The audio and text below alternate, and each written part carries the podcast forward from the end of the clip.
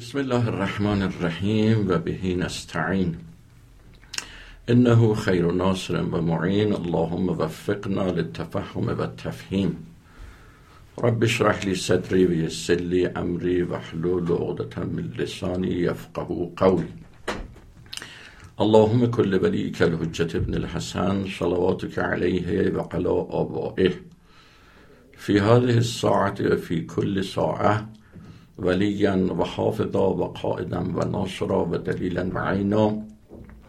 حتى تسكنه أرضك طوعا وتمتعه فيها طويلا. قال الله الحكيم في محكم كتابه الكريم إن هذا القرآن يهدي للتي هي أقوم ويبشر المؤمنين الذين يعملون الصالحات أن لهم أجرا كبيرا. خدای تبارک و تعالی در آیه نهم از سوره اسراء میفرماید این قرآن به راهی که استوارترین راه هاست هدایت می‌کنه. و به مؤمنانی که کارهای شایسته انجام میدن مژده و بشارت می‌دهد که برای اونها پاداش بزرگی است. آری قرآن کریم راهنمایی است که انسان رو به بهترین راهنماها رهنمون می سازد چنان که از رسول مکرم اسلام محمد مصطفی صلی الله علیه و آله و سلم روایت شده که حضرت فرمودن اذا التبست علیکم الفتن که قطع اللیل المظلم فعلیکم بالقرآن. موقعی که فتنه ها همچون پاره های تاریک شب بر شما روی می آورد نترسید نگران نشید. علیکم بالقرآن. به قرآن روی بیاورید. چرا؟ مگه قرآن چه شاخصه هایی چه ویژگی های ممتازی داره؟ در ادامه فرماید فانه شافع مشفع و ماهل مصدق و من جعله امامه قاده الى الجنه و من جعله خلفه ساقه الى النار و هو الدلیل یدل علی خیر سبیل. مرحوم شیخ کلینی این حدیث درربار و گوهربار نبوی رو در جلد دوم از اصول کافی کتاب فضل القرآن ذکر کرده. موقعی که فتنه ها همچون شب تار شما رو احاطه کرد وظیفه شما امت اسلامی چیه؟ به قرآن رو بیارید به قرآن رو بیارید. چون قرآن شفاعتش پذیرفته و گزارشش از اعمال بندگان تصدیق می شود هر که قرآن رو پیشوای خودش قرار بده. قرآن او رو به بهش رهنمایی می‌کنه. هر که اون رو پشت سر بیاندازد او رو قرآن به دوزخ میکشاند. و قرآن راهنمایی است که انسان رو به بهترین راه ها راهنمایی می‌کنه. موضوع بحث بنده در این جلسه تبیین نقش مباحث علوم قرآنی در دانش تفسیر قرآن هست. مقدمتا باید ارز کنم که فهم صحیح قرآن مجید و نیل و رسیدن به هدایت یابی هایی که در این آیه آیه نهم اسراء و در این حدیث نبوی به اون اشارت رفت نیل صحیح به این هدایت ها فهم صحیح قرآن تفسیر راسخ و صحیح متوقف بر مقدماتی است که علوم قرآن نامیده میشه. مباحثی مقدماتی برای ورود به تفسیر و برداشت صحیح از قرآن کریم هست که از دیرباز مورد توجه عالمان دینی و قرآن پژوهان و مفسران قرآن بوده. در اینجا بد نیست ابتدا اشاری داشته باشم به سابقه یا پیشینه مبحث علوم قرآن. تعلیف در علوم قرآن به عنوان فن جامع و در عصر شکوفایی علوم اسلامی برمیگردد به قرن سوم. از قرن سوم آغاز شد. به طوری که بعضی از مفسران در ضمن تفاسیر خودشون در مقدمه تفاسیر به طرح این مباحث علوم قرآنی پرداختن. همچون ابن جریر تبری در جامع البیان راغب اصفهانی در تفسیر خودش ابن عطیه غرطانی در المحرر الوجیز قرطبی در الجامع الاحکام القرآن. بنابراین می‌تونیم این گونه نگارش ها رو به عنوان تعلیفات مستقل بلکه نخستین نگارش ها در عرصه علوم قرآن معرفی کنیم. در این باره تشنگان قرآن رو و قرآن پژوهان عزیز رو چه در قشر حوزوی باشند یا دانشگاهی ارجاع می دهم به کتاب آقای زرکشی البرهان فی علوم القرآن جلد یک صفحه 52 و 53 یه تعریفی اجمالی ابتدا از علوم قرآن کنم. تعبیر علوم قرآن در معنای اصطلاحی نام دانشی است که موضوعش قرآن کریمه و قرآن رو از جهات مختلف مورد بحث و بررسی قرار میده مثل کیفیت نزول قرائت پیوند با حوادث اصر نزول یعنی سبب نزول و شعن نزول. احکام و تشابه که از آیات محکم و متشابه فهمیده می شود اعجاز قرآن اصالتش سیانت و مانند.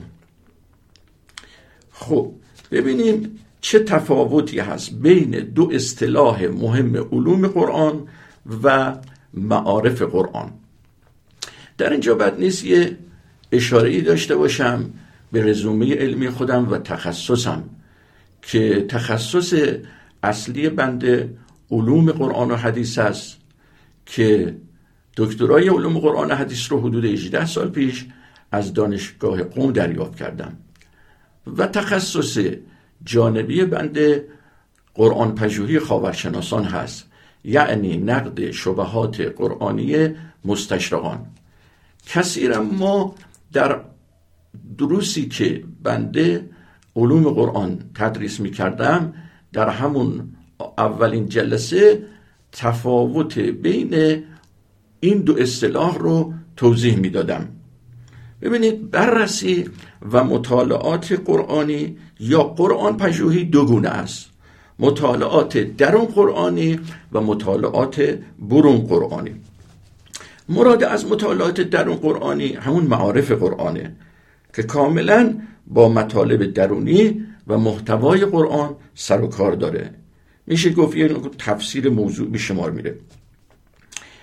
معارف قرآنی مسائل مطرح شده در قرآن رو از حیث محتوایی بررسی می‌کنه. بدین ترتیب که آیات مربوط به یک موضوع رو از سراسر قرآن در یک جا گرد میاره و در مورد اون چی که از مجموع اونها به دست میاد سخن می‌گوید. بحث ما در خود معارف و تفسیر قرآن فعلا نیست ولی اشاره داشته باشم که مرحوم علامه مصباح یزدی رضوان الله تعالی علیه در کتاب معارف قرآن خود نظام معارف قرآنی رو در ده ماده معرفی می‌کنن که بنده عناوینش رو اشاره می‌کنم.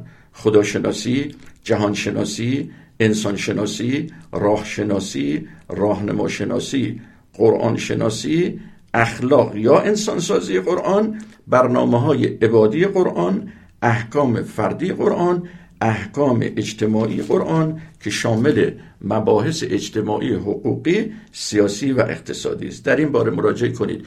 کتاب مرحوم استاد مصباح یزدی کتاب معارف قرآن از صفحه 17 تا 20 اینها رو توضیح داده.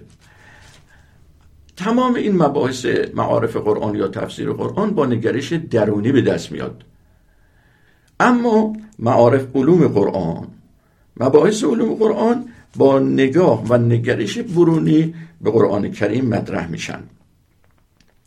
به عبارت دیگر ارز کنم یک موقع ما قرآن کریم رو باز می‌کنیم از ابتدا سوره به سوره صفحه به صفحه بلکه آیه به آیه مطالعه می‌کنیم تا به پیام الهی و نکات درونی قرآن معارفی و مطالبی که خداوند برای هدایت بشر مسلحت دیده در قرآن بیان کرده یک به یک جلو میریم تا این مفاد آیات رو به دست میاریم این نگاه نگاه برون درونیه مطالعه درون قرآنیه. به این تفسیر قرآن یا معارف قرآن اطلاق میشه.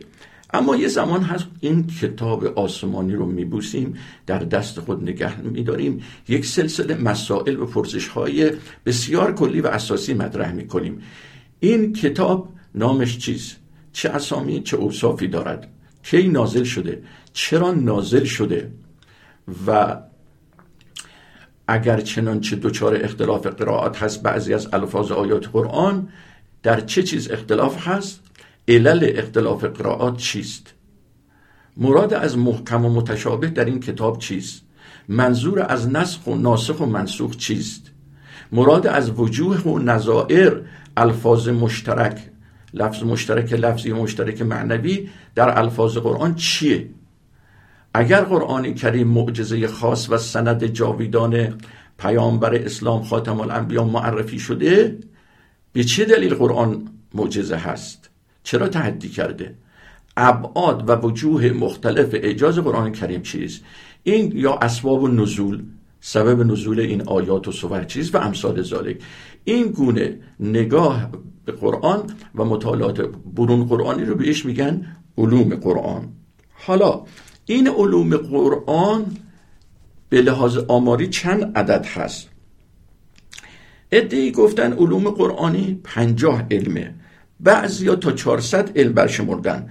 برخی هفت هزار ادهی هفتاد هزار علم برشمردن. در این باره مراجعه کنید به کتاب آشنایی با علوم قرآن تعلیف داوود اتار صفحه 21 آقای جلال الدین سیوطی در کتاب الاتقان فی علوم القرآن علوم قرآنی رو در 80 قسم در 80 نو یعنی 80 فصل معرفی کرد. زرکشی در البرهان فی علوم القرآن اینها رو در 47 قسم معرفی کرده.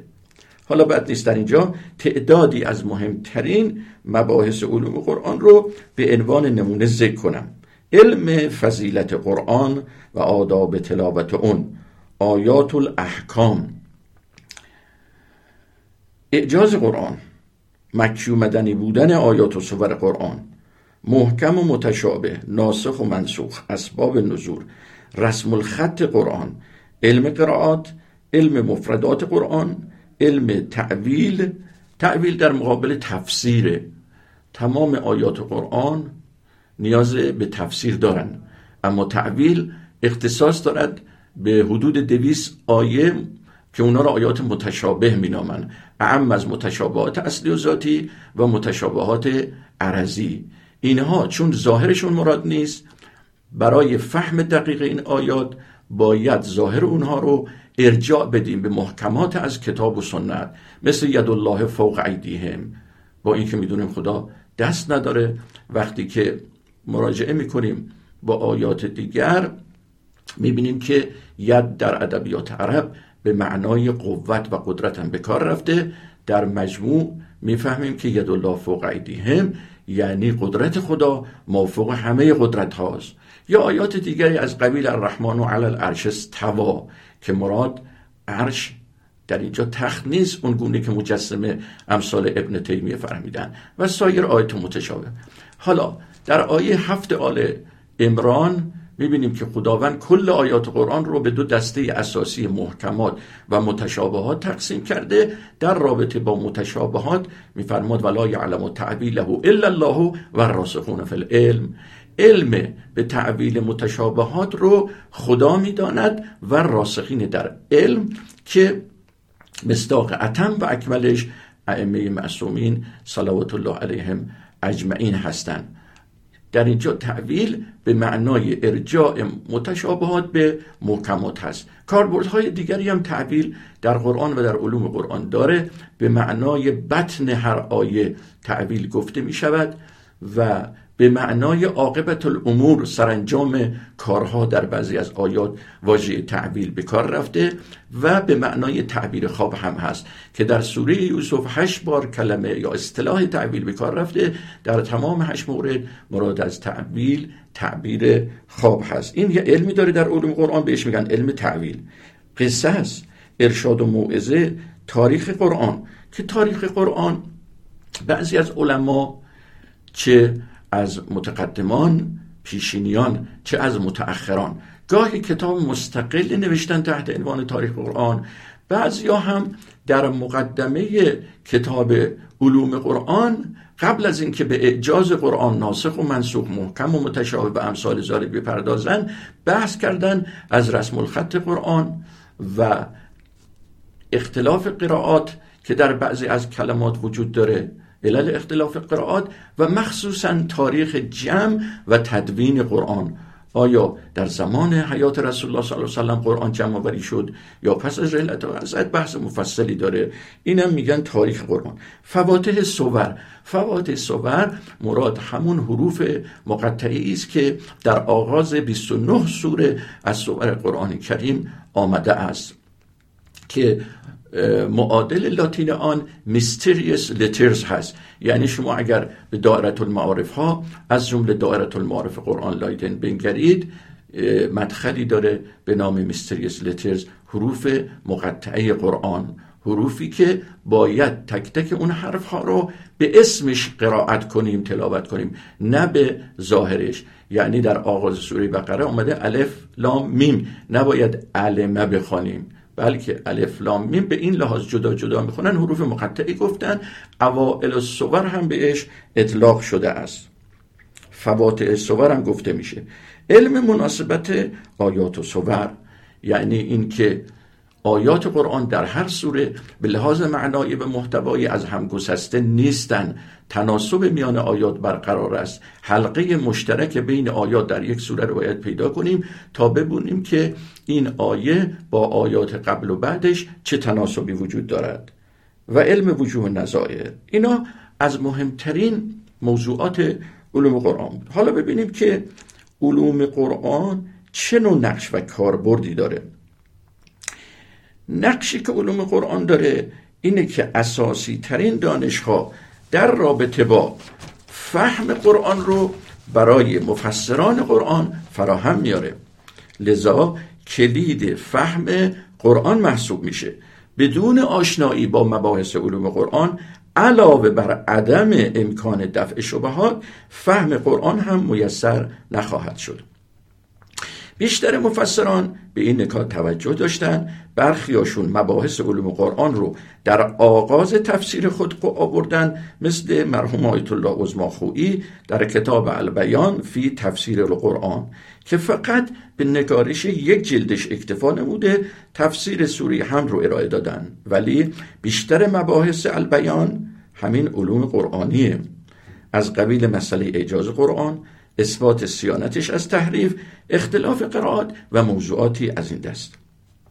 و مانند مرحوم علامه تبرسی که مشهور است به تبرسی در تفسیر نفیس مشبه البیان و مفسران دیگری از این قبیل.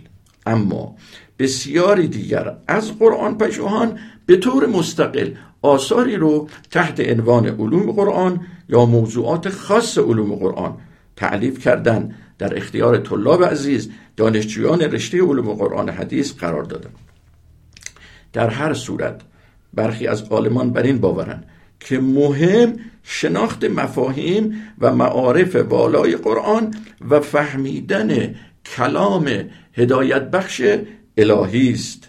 یعنی همون بحث از تفسیر و معارف قرآن و پرداختن به علوم قرآن ضرورتی ندارد. ولی ولی از آن نمود که هر چند هدف نهایی و مقصد اعلا در قرآن پژوهی شناخت معارف والای قرآن هست ولی بدون تحقیق و بررسی مسائل دانش علوم قرآن دست کم در بعضی از زمینه ها تفسیر قرآن و دستیابی به آموزه های اون بر پایی استوار بنا نخواهد شد. چه می‌خواهم بگویم؟ عرض بنده این است که پیش نیاز بودن مباحث علوم قرآن برای فهم و تفسیر قرآن به قدری روشن و بدیهیه که برخی از معلفان کتب علوم قرآنی تصریح کردند که کتابشون رو به عنوان مقدمه تفسیر نگاشتن.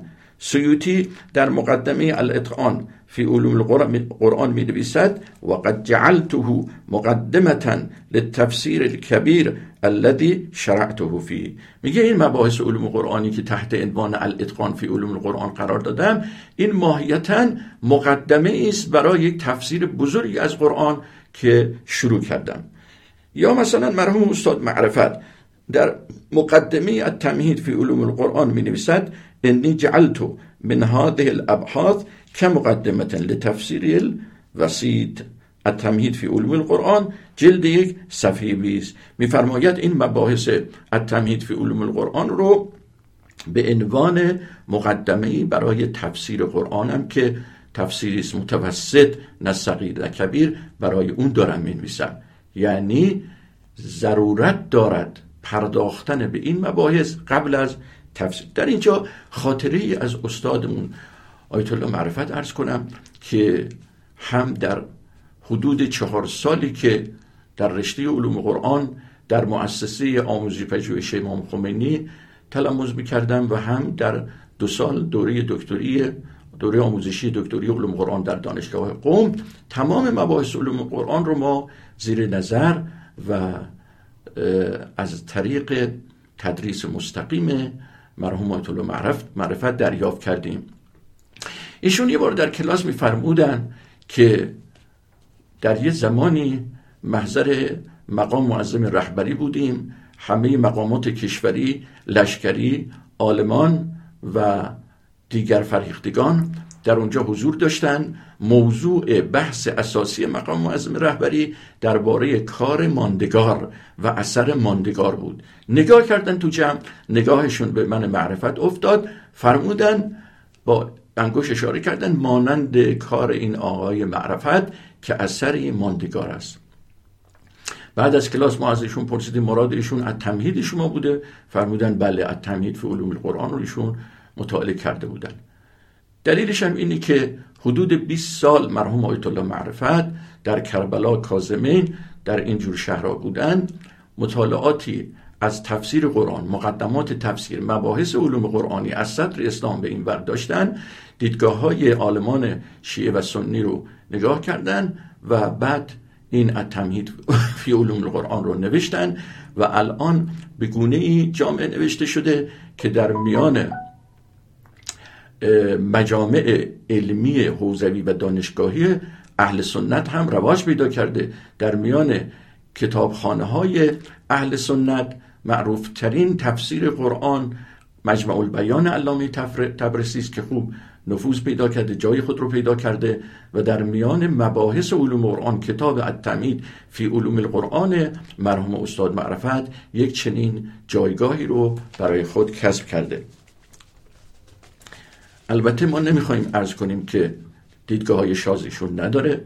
بعضی از موارد به خصوص دیدگاهی که در اواخر عمرشون راجع به نسخ مطرح کردن و هیچ آیی از قرآن رو مساق آیات منسوخه دیگه نمی‌دونستن و مطالبی از این قبیل هست که اونها در حاشیه کارن وگرنه در میان اهل سنت کتاب جامع درباره علوم قرآن الاتقام فی علوم القرآن داشتیم البرهان فی علوم القرآن داشتیم مناهل العرفان فی علوم القرآن اما در جهان تشیع آثار تکجلدی وجود داشت درباره تاریخ قرآن یا علوم قرآن اما یک اثر جامع به شکل دارت المعارف علوم قرآنی نبود. جاش خالی بود که مرحوم استاد معرفت این خلع رو به حمدالله پر کردن.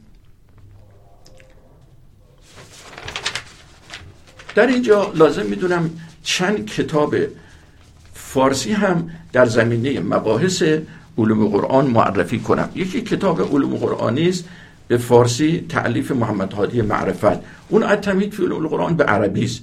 اما فارسی از طرف انتشارات مؤسسه فرهنگی انتشاراتی تمهید کتابی فارسی نوشتنیشون در اونجا چاپ شده در قالب 496 صفحه که مشتمل بر نه فصل پدیده و نزول قرآن جمع و تعلیف قرآن قراء و قرائات سب نسخ در قرآن محکم و متشابه وجوه و نظائر در قرآن اعجاز قرآن و دفع شبهه تحریف. کتاب دوم علوم قرآن تعلیف دکتر محمد باقر سعیدی روشن انتشارات مؤسسه آموزش پژوهشی امام خمینی. در قالب 344 صفحه ارائه شده که مجتمع بر مشتمل هست بر مباحث مهمی از قبیل وحی راه دریافت پیام الهی اثبات پیام الهی از رهگذر اعجاز قرآن از نزول تا تدوین و قرائات تحریف ناپذیری اصول و مبانی فهم قرآن. سوم درسنامه علوم قرآنی. تعلیف حسین جوان آراسته از طرف مرکز انتشارات دفتر تبلیغات حوزه علمی قوم.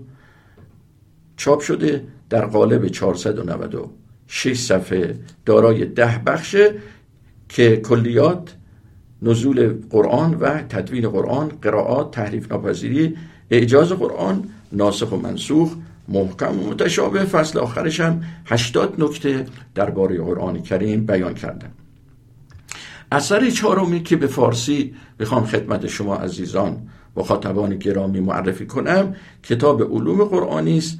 با استفاده از تقریرات درس آیت الله معرفت بنده موفق شدم که در اون زمانی که دوره ارشد علوم قرآن رو در مؤسسه می میگذراندم با استفاده از تقریرات درس ایشون کتاب علوم قرآنی رو تعلیف کنم گردآوری کنم. سازمان حوزه ها و مدارس علمی خارج از کشور در سال 1370 شمسی این رو در قالب 430 صفحه مشتمل بر ده بخش تهیه کرد. پنجم کتاب اعجاز قرآن و مسئولیت از تحریف. این کتاب رو بنده در سال 1390 آماده کردم ناشرش مرکز بین المللی ترجمه و نشر المصطفى هست. این کتاب که متن درسی المصطفى در مقطع کارشناسی رشته علوم قرآن قرار گرفته همونطوری که از عنوانش پیداست تمام مباحث علوم قرآن رو بررسی نمی‌کنه بلکه صرفا اختصاص داده به دو مبحث اساسی اعجاز قرآن و مسئولیت از تحریف. ششم علوم قرآن در تفسیر نمونه. در سال 1396 این کتاب رو بنده با پیشنهاد آیت الله عظما مکارم شیرازی گردآوری کردم تنظیم کردم که توسط مؤسسه تنظیم و نشر آثار آیت الله مکارم شیرازی در قالب 608 صفحه تنظیم شده. ده فصل داره وحی نزول قرآن تلاوت و قرائت عدم تحریف اعجاز قرآن اعجاز علمی محکم و متشابه حروف مقطعه و ناسخ و منسوخ. یعنی صرفا به اون مباحثی از علوم قرآن پرداختم که در قالب 27 جلد تفسیر نمونه اینا مطرح شده. از جاهای مختلف استخراج کردم از علوم تفسیر نمونه و بعد عنوان دادم و بیان ایشون آوردم. اگر بعضی جاها نیاز به تعریف و اصطلاحاتی داشت اونها رو هم مفهوم شناسی کردم. حضرت آیت الله عظما مکارم شیرازی در مقدمه کوتاهی که بر این کتاب نوشتن چنین اظهار نظر فرمودن. به همدلله تفسیر نمونه حلقه اتصالی بود که توانست تشنگان زلال قرآن رو به اون نزدیکتر سازد. در ضمن اون مباحثی وجود دارد که علوم قرآن نامیده می شود حالا خطاب خاص بنده در اینجا به اون دسته از آلمانی است که خودشون از شاگردان و احیانا جز ده نفری بودن که تحت نظارت تو لازم و مکارش شیرازی تفسیر نمونه رو گردآوری کردن نوشتن. خطاب بند اونا که بعضیشون معتقدن مباحث علوم قرآن اصلا نیاز نیست و یا اینکه در یکی دو جلسه بگید فقط برید سراغ معارف قرآن. خطاب بنده اینه که ببینید آیت الله مکارم در اینجا تصریح فرمودن. در ضمن تفسیر نمونه مباحثی وجود دارد که علوم قرآن نامیده می شود علوم قرآن به مسائل مهمی گفته می شود که برای فهم معانی و تفسیر قرآن ضرورت دارد.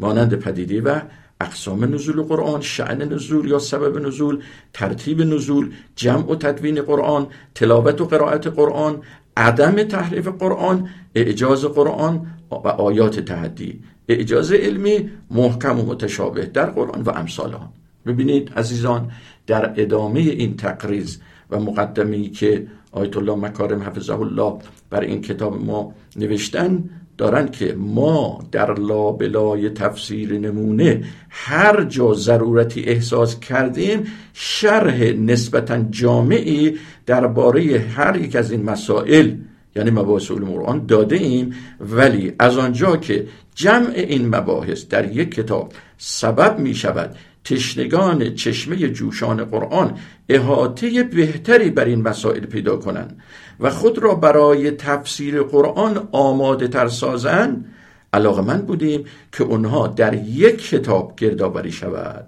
به همدلله توفیق الهی شامل حال آقای محمد جواد اسکندرلو شد که دامن همت را به کمر زد تا همه اینها را گردآوری و تنظیم و مرتب سازد و با دقت تمام برای استفاده همگان آماده نماید. این قسمت از تقریز آیت الله مکارم رو عمدن خوندم تا ببینید که از نگاه یک مرجع تقلید و یک مفسر بزرگ که تفسیر بسیار زیبا و جامعی رو به نام تفسیر نمونه ارائه دادن نقش علوم قرآن در رابطه با تفسیر چقدر بالا بالا و بالا هست. کتاب هفتم که به فارسی معرفی کنم مستشرقان و علوم قرآن هست.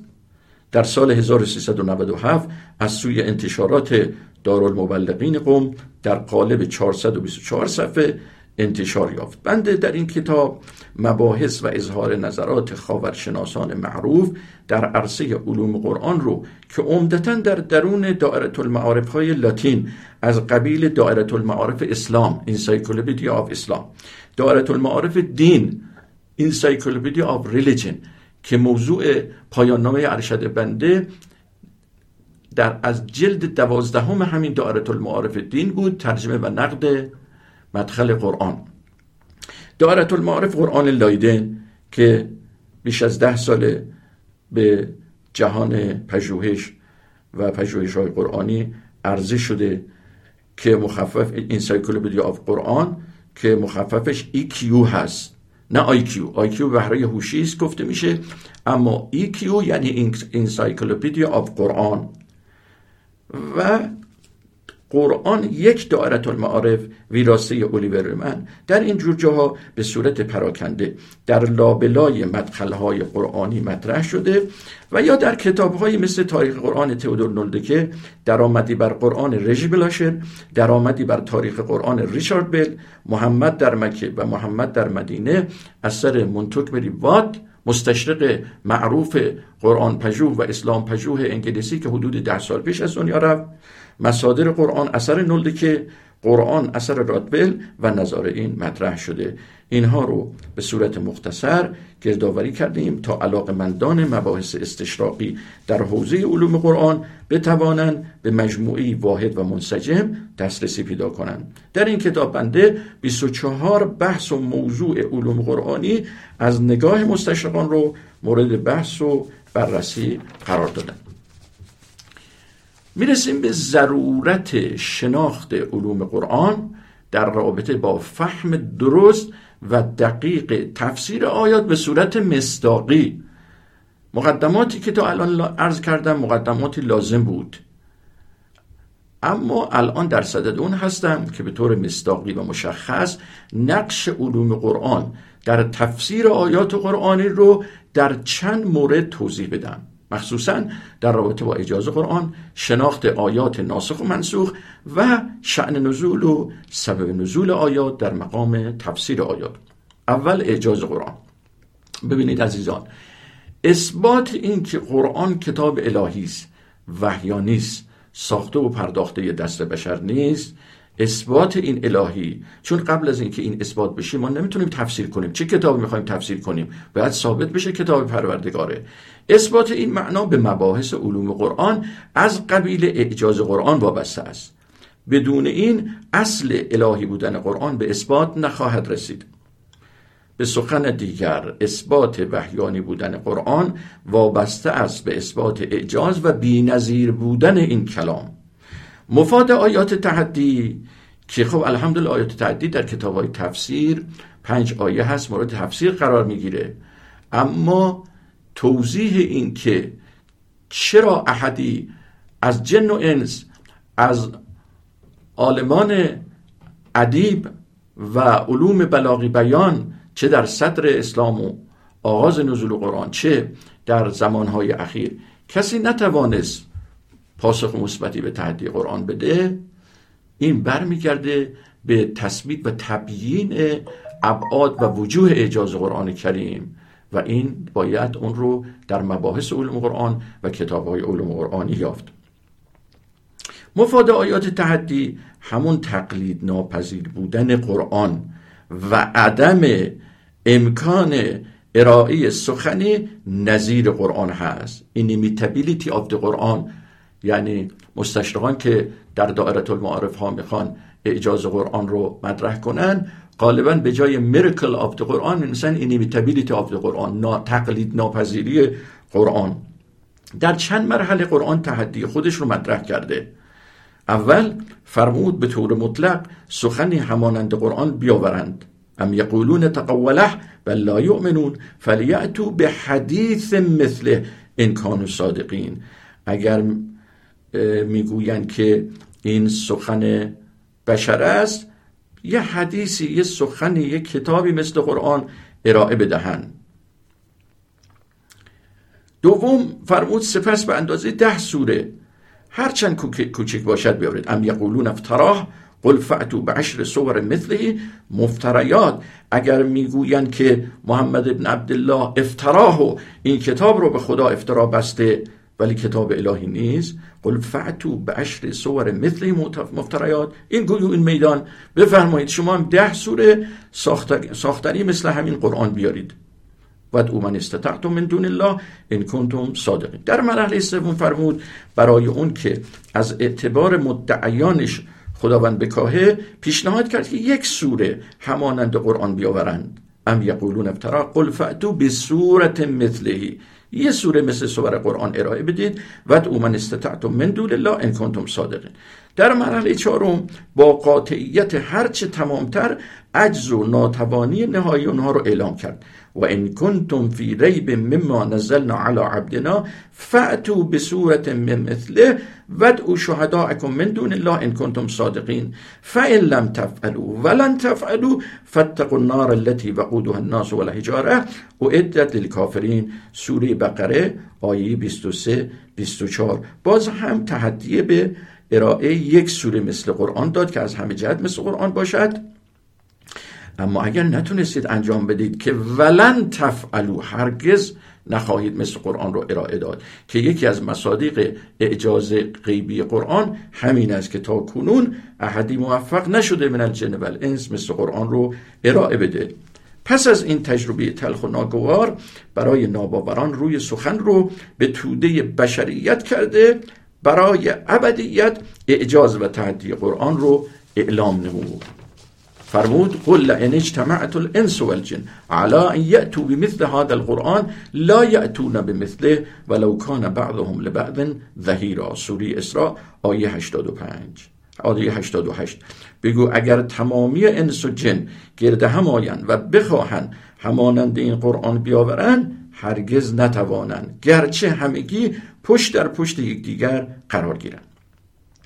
پیامبر گرامی قرآن رو به عنوان دلیل نبوت خیش ارائه داد. همگان رو در این راستا تحدی کرد. ولی مخاطبان از ارائه مثل قرآن اظهار عجز کردند و از این طریق نبوت حضرت به اثبات رسید. با اعجاز قرآن علاوه بر اثبات صدق ادعای نبوت پیامبر الهی بودن محتواش هم به اثبات می‌رسه و روشن میشه که همه محتوای تو قرآن سخن خداست. چون سخن الهی حق مطابق با واقع و خطا ناپذیره. علت این که قرآن رو به عنوان سند زنده حقانیت پیامبر اسلام و معجزه بزرگ اون حضرت از میان تمام معجزات انتخاب کردن این است که قرآن معجزه است. گویا جامع جاودانی و جهانی. پیامبران پیشین میبایست همراه معجزات خودشون حضور داشته باشند برای اثبات اعجازشون مخالفان رو دعوت به مقابله به مصر کنند که در حقیقت معجزات انبیا خودش زبان نداشت. گفتار پیامبران اون رو تکمیلی کرد. این گفته در مورد معجزات دیگر پیامبر اسلام غیر از قرآن کریم هم صادقه. ولی قرآن یک معجزه گویاست. نیاز به معرفی نداره. خودش به سوی خودش دعوت می‌کنه. مخالفان رو به مبارزه می‌خونه محکوم می‌کنه از میدان مبارزه پیروز بیرون میاد. لذا پس از وفات پیامبر همانند زمان حیات حضرت به دعوت خودش ادامه میده. قرآن کریم هم دینه و هم معجزه است برای اثباتش. هم قانون و هم سند صحت قانون. قرآن بستگی به زمان و مکان نداره. همچنان به همون قیافه که در 1400 سال قبل در محیط تاریک حجاز تجلی کرد امروز بر ما تجلی می‌کنه. بلکه گذشت زمان و پیشرفت علم و دانش به ما امکاناتی داده که بتونیم استفاده بیشتری ازش نسبت به مردم اعثار گذشته داشته باشیم. پیداست که هر اونچه رنگ زمان و مکان به خودش نگیره تا ابد در سراسر جهان پیش رفت خواهد داشت. بدیهی است که یک دین جهانی و جاودانی باید یک سند حقانیت جهانی و جاودانی هم در اختیار داشته باشه.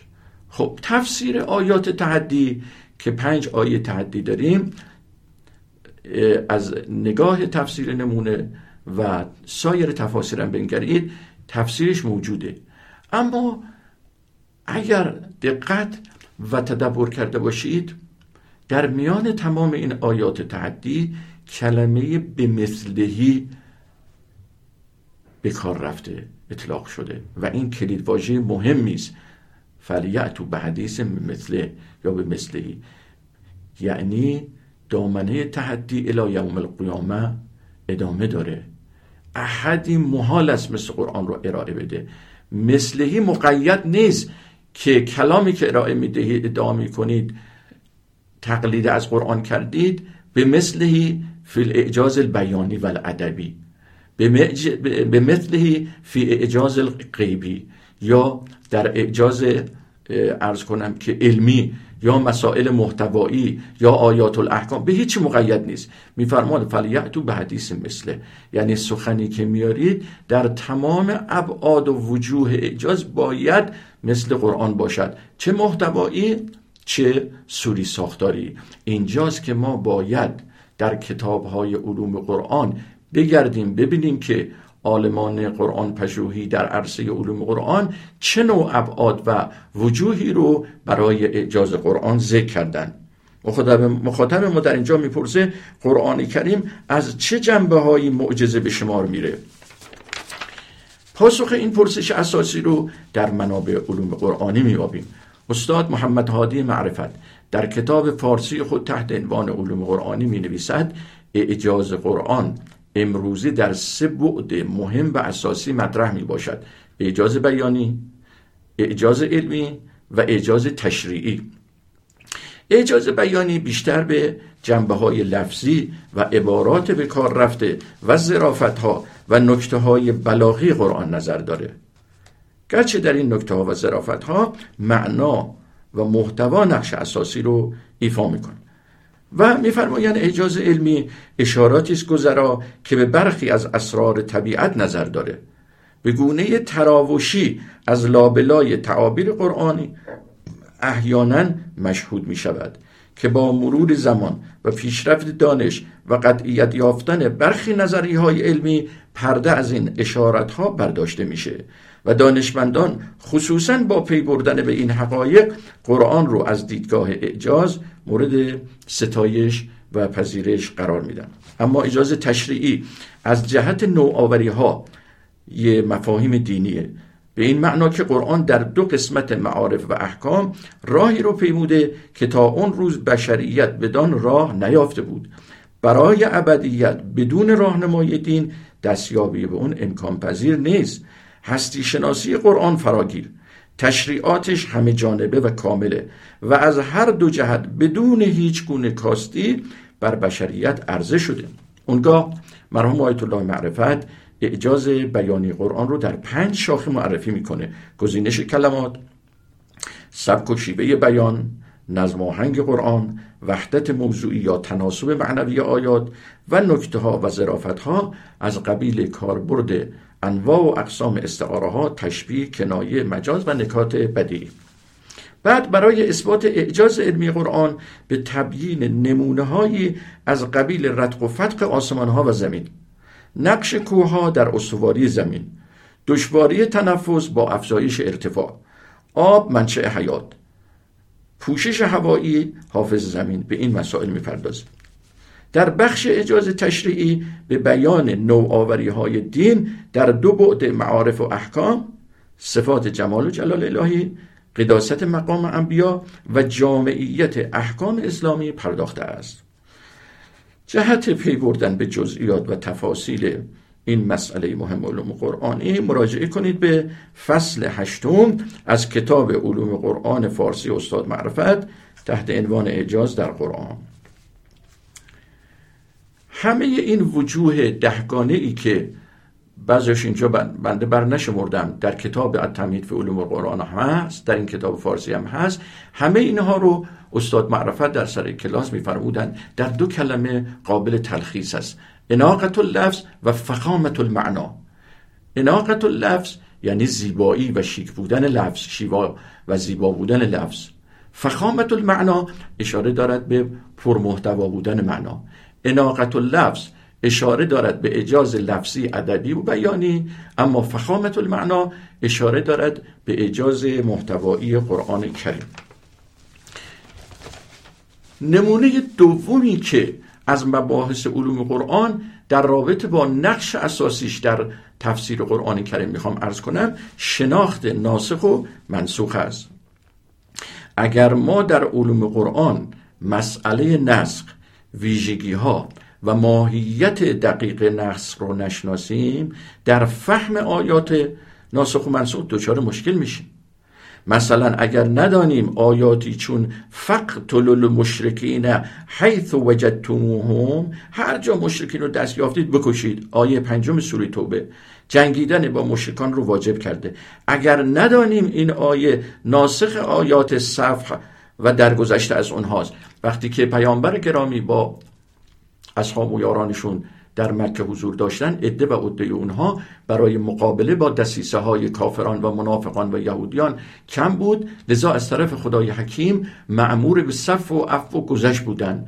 تا اینکه مخصوصا موقعی که در مدینه مشرف شدن دارای عده و عده لازم شدن در اینجا آیه نازل شد که فقتل المشرکین حیث وجدتموهم. اگر این ناسخ و منسوخ رو تشخیص ندیم در فهم مقصود خداوند با مشکل مواجه میشیم. خواهران و برادران گرامی قرآن پژوهان عزیز بدونید که نسخ در قرآن یکی از مسائل بسیار بحث برانگیز هست. اهمیت بحث نسخ موقعی روشن میشه که ما بپذیریم در قرآن آیات منسوخه در کنار آیات محکمه یعنی غیر منسوخه هم وجود داره. یه اصطلاح آیات محکمه داریم در مقابل متشابهات اصطلاح دیگری دارد آیات محکمه در مقابل منسوخات. یعنی آیاتی که نسخ نشدن. در این صورت برای یک پژوهشگر معارف قرآنی ضرورت پیدا می‌کنه تا آیات منسوخه رو بشناسه.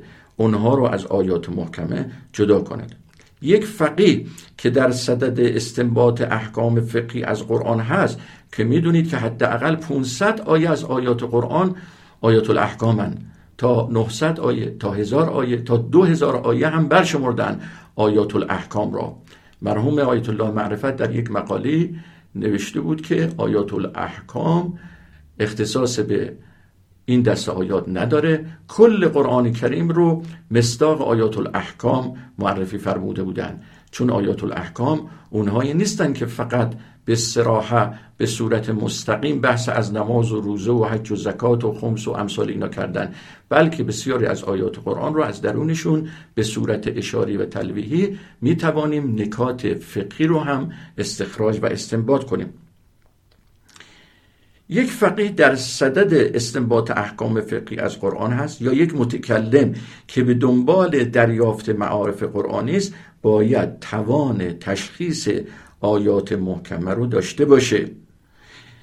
که کدوم آیات نسخ شده کدوم آیات نسخ نشده و قابل استنباط است یک فقیه در مقام فتوا و یک قاضی به هنگام صدور حکم لازم از هوشیار باشد تا مبادا آیات منسوخه رو مورد فتوا یا حکم و قضا قرار بده. به اینجا خوب توجه بفرمایید. ابو عبدالرحمن سلمی میگه مولا امیر مؤمنان علی علیه السلام با یکی از قاضیان کوفه روبرو شد. از او پرسید آیا آیات ناسخه رو جدا از آیات منسوخه می‌شناسی؟ هل تعرف الناسخه من المنسوخ؟ قاضی گفت لا. حضرت فرمود در این صورت هم خود رو نابود کردی و هم دیگران رو نابود ساخته ای حلکت و احلکت مراجعه کنید تفسیر ایاشی جلد یک صفحه دوازده. در اینجا بد نیست به عنوان پیام بازرگانی و رفع خستگی هم شده یک لطیفه رو عرض کنم. می‌گویند یک روز یک شخص نحوی و ادیب وارد کشتی شد سفر دریایی داشت. کنار ملوان کشتی نشست گفت که هیچ نف خانده ای هیچ نف میدانی. این ملوان بنده خدا گفت لا. نحوی برگشت گفت نصف عمرت بر فنا. شروع کرد تا نیم ساعت یک ساعت بلکه بیشتر مباحث نحوی رو بیان کردن. کل فاعل مرفوع کل مفعول منصوب کل مضاف الیه مجرور حروف جاره چه هستند و چه و چه. یک بار بعد از یک ساعت که سر این بنده خدا ملوان درد اومده بود در طوفان در دریا تلاطمی حاصل شد طوفانی در گرفت و آبها بالا پایین رفتن. این بنده خدا نحوی ترسید. در اینجا موقعیت رو مناسب دید. آقای ملوان پرسید آقای نحوی هیچ کشتیبانی کشتیرانی و ملوانی بلدی؟ گفت لا. در جواب گفت کل عمرت بر فنا. اگر چنانچه من نه بلد نیستم به اعتراف خودت نصف عمرم برفز برفناست اما تو که بلوانی بلد نیستی الان من کمکت نکنم اینجا در دریا غرق می‌شوی. این بیان که ملوان در جواب اون نحوی مغرور که وقتی بعضیاشون به حرم امام رضا علیه السلام مشرف بشن خطاب به حضرت می‌گویند که تو غریب القربایی من ادیب الادباام این چه فخر و هنری است که شما غریب القربایی هستی؟ من ادیب الادبا هستم و این مسائلی که از ادبیات عرب بلدن به رخ امام رضا علیه السلام بکشن اینجا هم این نحوی سر ملوان رو درد آورد. او در جوابش گفت کل عمرت بر فنا. حالا در اینجا هم علی علیه السلام در پاسخ این قاضی نادان که ناسخ و منسوخ رو تشخیص نمی‌داد فرمود حلکت و اهلکت. نه تنها خودت به هلاکت رسیدی سعادت و هویت واقعی علم و دانش و حکمت رو نیافتی بلکه اهلکت جامعه و امت خود و مخاطبان خودت رو هم به هلاکت انداختی. نمونه دیگر امام صادق علیه السلام به یکی از فقیهان کوفه فرمود تو را فقیه مردم عراق می‌گویند؟ گفت آری. فرمود در فقاهت خود از کدام منبع بهره می‌گیری؟ گفت از قرآن و سنت پیامبر. فرمود آیا از کتاب خدا به درستی شناخت داری؟ آیا ناسخ رو کاملا از منسوخ جدا می‌سازی؟ گفت آری. فرمود علم گسترده ای ادعا کرده ای. چیزی رو که خداوند نزد شایستگان قرار داده. چطور به این راحتی ادعا می‌کنی؟ مراجعه کنید. تفسیر صافی. مقدمه دوم جلد البته مقصود از ناسخ و منسوخ در این گونه روایات مفهوم عامش هست که شامل تخصیص عموم و تقیید اطلاق هم میشه. بدین معنا که به هر حکم لاحق که در حکم سابق تغییری دهد ناسخ می‌گفتند. خواه به کلی خواه به کلی حکم سابق رو برداشته باشد یا دایره شمول اون رو کوتاه کرده باشد. خب خیلی بدهی عمل به عام یا مطلق پیش از فحص و جستجو و تحقیق و پیش از یأس از مخصص یا مقید روا و شایست و جایز نیست. همون گونه که عمل به منسوخ با وجود ناسخ جایز نیست. خب تعریف نسخ چیه؟ نسخ در اصطلاح کنونی عبارت است از رفع حکم سابق که بر حسب ظاهر اقتضای دوام داشته باشه. یه حکمی بیاد حکم قبلی رو برداره که ما گمان می‌کردیم اون حکم قبلی الی یوم القیامه ادامه خواهد داشت. این حکم سابق رفع بشه به تشریع حکم لاحق. چطوری؟ به گونه ای که جایگزینش بشه و امکان جمع میان هر دو حکم نباشد. با دقت در این تعریف شرایط نسخ این گونه فهمیده میشه. یک وجود تنافی میان آیات ناسخ و منسوخ. یعنی واقعا امکان جمع میانشون نباشه. اگر دیدیم عام خاصه است مطلق و مقید است مجمل و مبین است اینا با هم قابل جمعن. دیگه زمینه برای تسخیق برای مسئله نسخ باقی نمیمونه. شرط دوم اختصاص نسخ به احکام شرعی است. بعضی خیال می‌کنن نسخ آیه با آیه دیگر اگر مسائل تاریخی و اخلاقی و عقیدتی هم باشه شامل میشه. نه متعلق آیات نسخ فقط و فقط مسائل شرعی هستند شرط دیگر عدم تبدل موضوع مثل تبدل حالت اختیار به حالت اضطرار یا تبدل حاضر به مسافر. مثلا در ماه مبارک رمضان کسی در شهر خودش بوده بعد مسافرتی براش پیش میاد. اینجا روزه رو باید بشکنه. به اینکه نسخ نمیگن که این تبدل و تغییر حکم هست به خاطر تبدل موضوع. اشاره کنم به تفاوت نسخ با بدا.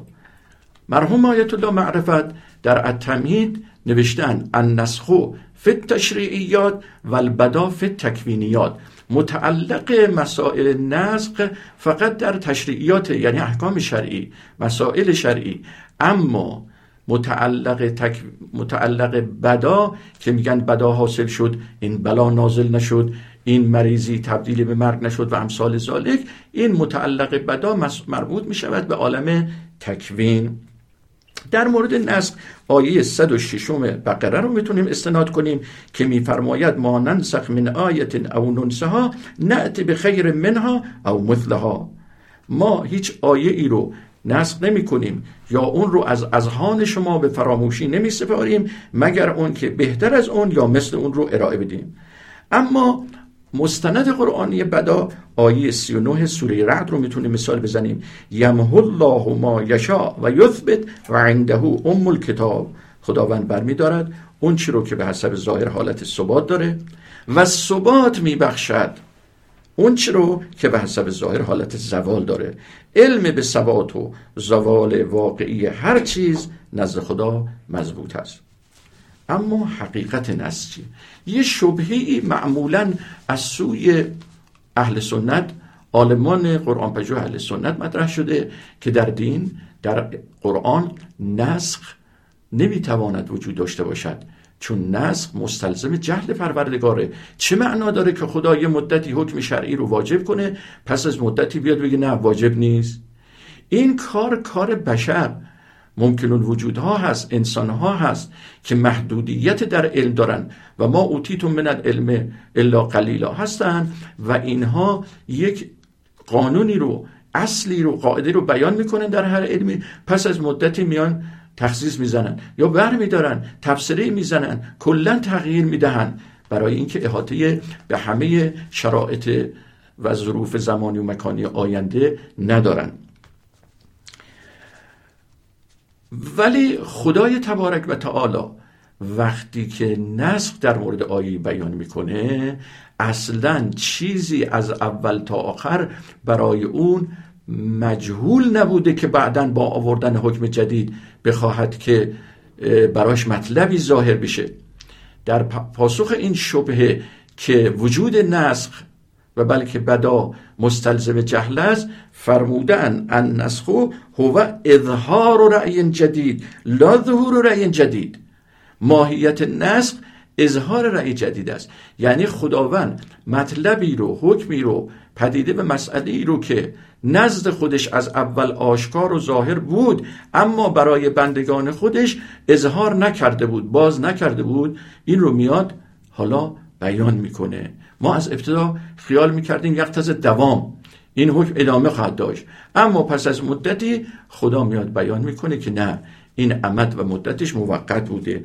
پس ماهیت و حقیقت نص هو اظهار و رأی جدید است. لا ظهور و رأی جدید. برخلاف حقیقت نص در میان قوانین بشری. خداوند اون چی رو که برای خودش ظاهر بوده الان برای مردم آشکار می‌کنه.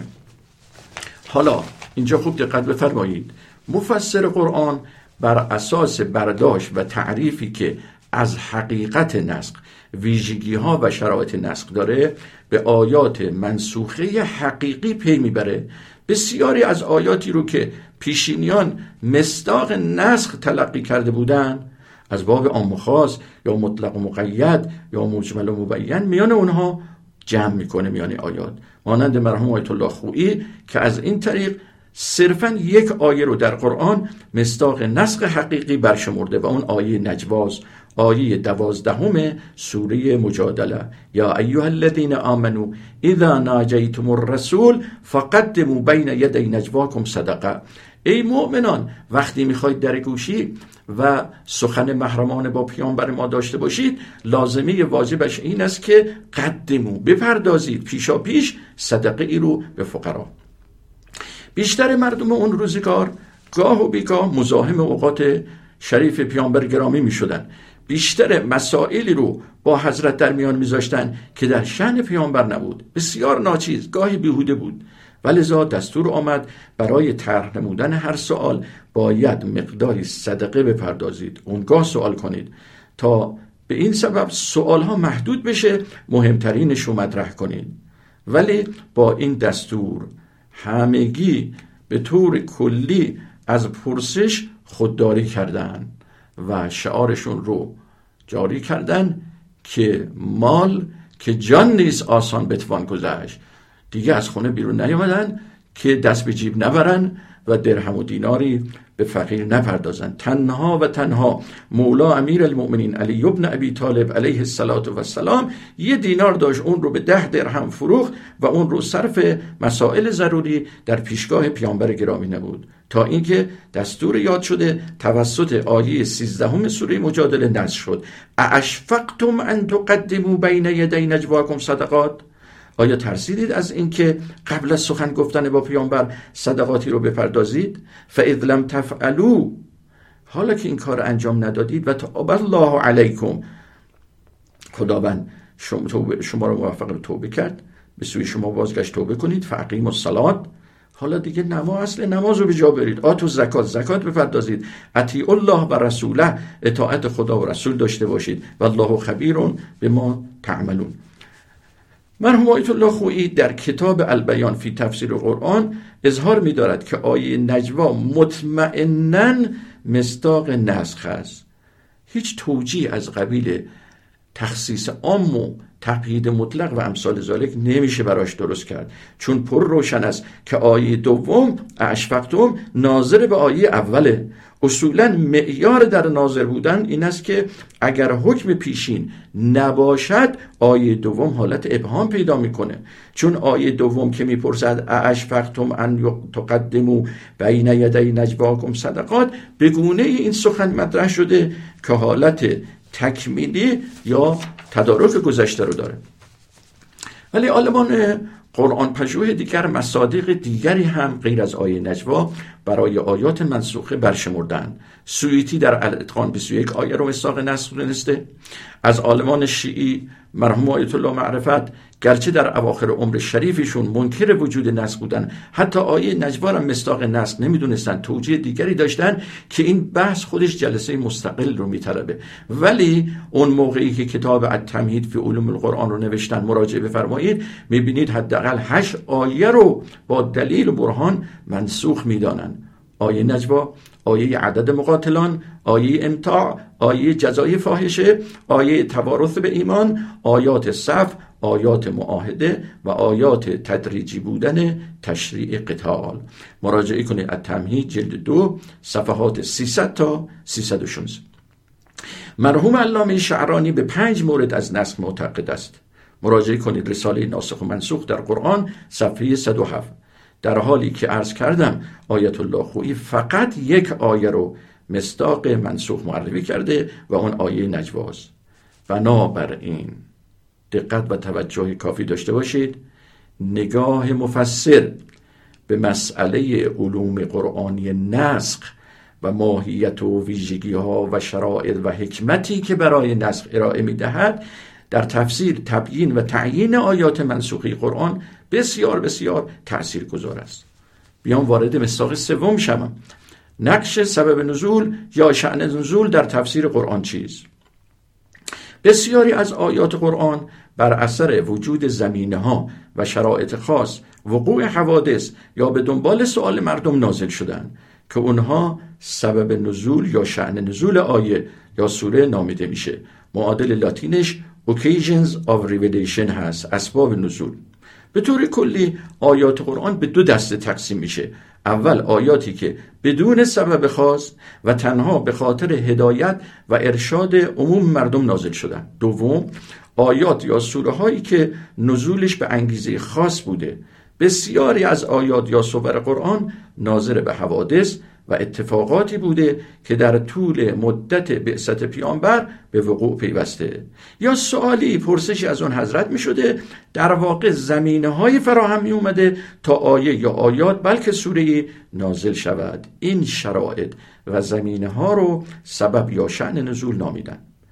به عنوان مثال در برخی از آیات می‌بینیم پرسش پرسیدن از زلقرنه یسالون که عن زلقرنه از ماهیت روح میپرسیدن یسالون که عن الروح.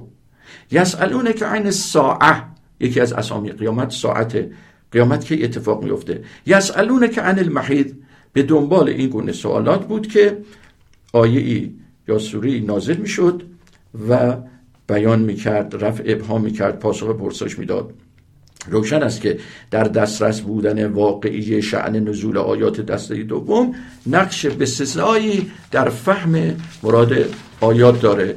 به همین جهت دانشمندان علوم قرآن و محدثان تلاش فراوانی در گردآوری اسباب نزول داشتند. آثار مستقلی رو در همین زمینه تعلیف کردن. مثلا جلال الدین سویتی قدیمی ترین تعلیف در این زمینه رو از علی ابن مدینی یا مدینی که استاد بخاری بوده می‌دونه. خودش هم کتابی داره تحت عنوان اسباب و نزول. همینطور واحدی نیشابوری کتابی به نام اسباب و نزول به نگارش درآورده.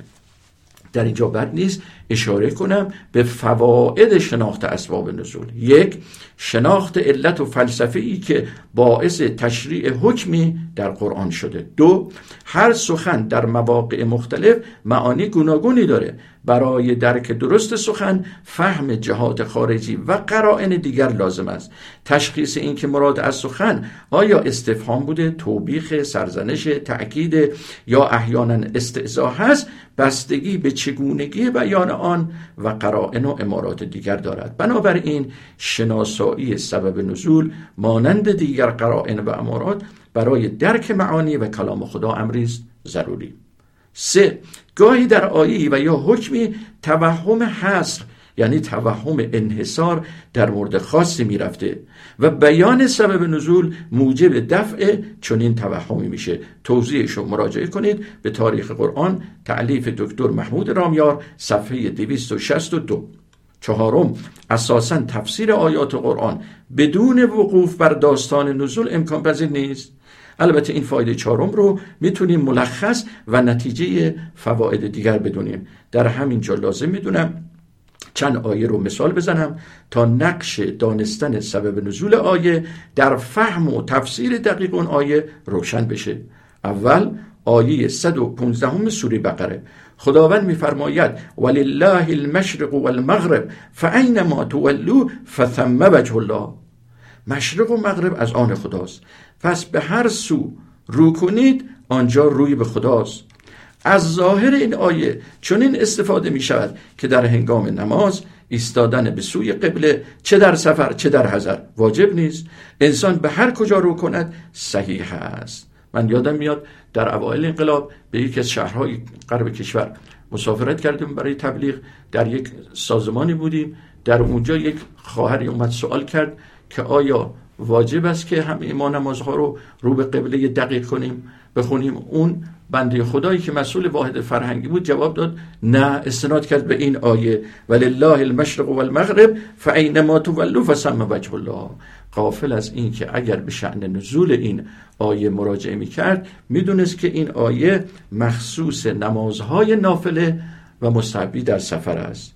آیه دوم که مثال بزنم آیه 158 سوره بقره است. میفرماید ان الصفا والمروه من شعائر الله فمن حج البيت او اعتمر فلا جناح عليه ان يتوف بهما. صفا و مروه از شعائر الهی است. هر که حج خانه خدا یا عمر انجام میده فلا جناح علی گناهی نداره ایرادی نداره مشکلی نداره ان یتوف بهما که سعی صفا و مروه رو به جا بیاره. خب از ظاهر این آیه برمیاد که شعن مسئله سعی صفا و مروه امری واجب نیست. و حال اون که همه فقها شیعه و سنی از صدر اسلام تا به حال معتقدند که یکی از واجبات حج عمره همین سعی صفا و مروه هست. قبل از اسلام و مقارن ظهورش مشرکان و بود پرستان برای انجام مناسک به مکه می اومدن مراسم حج که اصل اون رو از ابراهیم علیه السلام گرفته بودن با قسمت زیادی از خرافات و شرک آمیخته بودن انجام می‌دادند که از جمله وقوف به عرفات قربانی تواف لبیک گفتن و سعی بین صفا و مروه بوده. اسلام با اصلاح و تصویهی که در رفتار اونها کرد اصل حج و اعمال نیکو و خالص از شرک رو امضا کرد. بر خرافات اونها خط بطلان کشید. از جمله اعمال و مناسکی که مشرکان انجام می‌دادند سعی و حرکت بین این دو کوه معروف صفا و مروه بود. در بسیاری از روایاتی که از طرق شیعه و اهل سنت نقل شده می‌خوانیم که در اصل جاهلیت مشرکان در بالای کوه صفا بوتی رو نصب کرده بودند به نام اصاف بر بالای کوه مروه بوت دیگر بود به نام نائله. هنگام سعی از این دو کوه بالا می‌رفتند به عنوان تبرک با دست خود اونها رو مس می‌کردن مسلمونا به خاطر این موضوع از سعی میان صفا و مروه کراهت داشتن تصور می‌کردن این یک عمل جاهلی است. اینجا بود که آیه شریف نازل شد به اینها تفهیم کرد که صفا و مروه خودش ملاکه خودش از شعائر الهی است.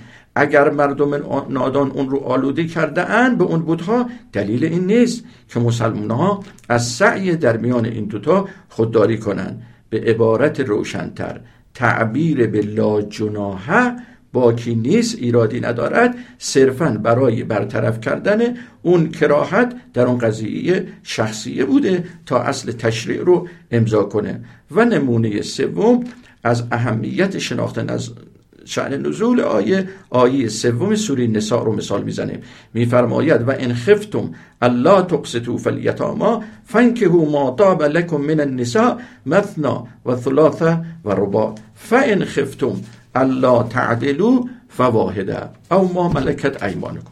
خب ببینید بین صدر و زیل این آیه هیچ سنخیت و تناسبی به حسب ظاهر دیده نمی شود در صدر آیه میفرماید اگر ترس از این دارید که نتوانید قسط و عدالت رو در میان یتیمان رعایت کنید راهکاری که من خدا ارائه میدم اینه که بیایید که از زنان دوتا سه تا چهار تا ازدواج کنید نکاح کنید. خب چه ربطی هست؟ چه تناسب معنوی میان صدر و زیل این آیه برقرار است؟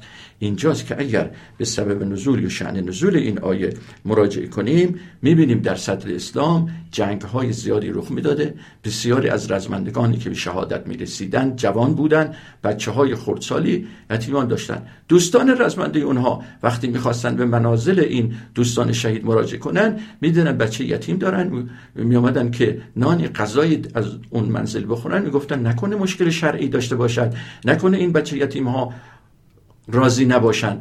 اینجا بود که این آیه نازل شد. شما من, من خدا خالق شما یک راهکار ارائه میدم. اگر ترس از این دارید که نکنه قسط و عدل رو در مورد این یتیمان رعایت کنید خب بیایید با مادراشون ازدواج بکنید. اگر می توانید دو تا سه تا یا چهار تا به شرط عدالت بین اینها ازدواج کنید. اون وقت شما دیگه پدر این بچه ها میشید و رفع این نگرانی خواهد شد. توضیح دیگری درباره شأن نزول این آیه وجود داره. مراجعه کنید. تفسیر نمونه جلد سه صفحات 252 و 253 آخرین عرض بنده در این بحث مهم تبیین رابطه و نقش مباحث علوم قرآنی در تفسیر قرآن اختصاص داره به اشاره به اهمیت شناخت مکی و مدنی بودن آیات. آقا جون یکی از معروفترین مباحث علوم قرآنی مکی و مدنی بودن نزول آیات و سور است. شناخت آیات مکی و مدنی در رابطه با تفسیر و همچنین فقه یک نوع ضرورته. چون دانستن نزول یک آیه در مکه یا مدینه در شناخت و تشخیص شعن نزولش تأثیر دارد. آیاتی که در مکه نازل شدن از لحاظ محتوا و هدف با آیاتی که در مدینه نازل شدن گهگاهی تفاوت زیاد دارند به عنوان مثال در فقه مکی یا مدنی بودن آیات در استنباط تأثیر می‌ذاره. یکی از مسائل مورد اختلاف اینه که آیا کفار مکلف به فروع یعنی نماز و روزه و حج و زکات و امثال اینا هستن یا خیر؟ البته به فرض اینکه قصد قربت ازشون تحقق پذیر باشه. بعضی میگن کفار مکلف به فرو نیستن زیرا امتصال در حال کفر براشون امکان نداره.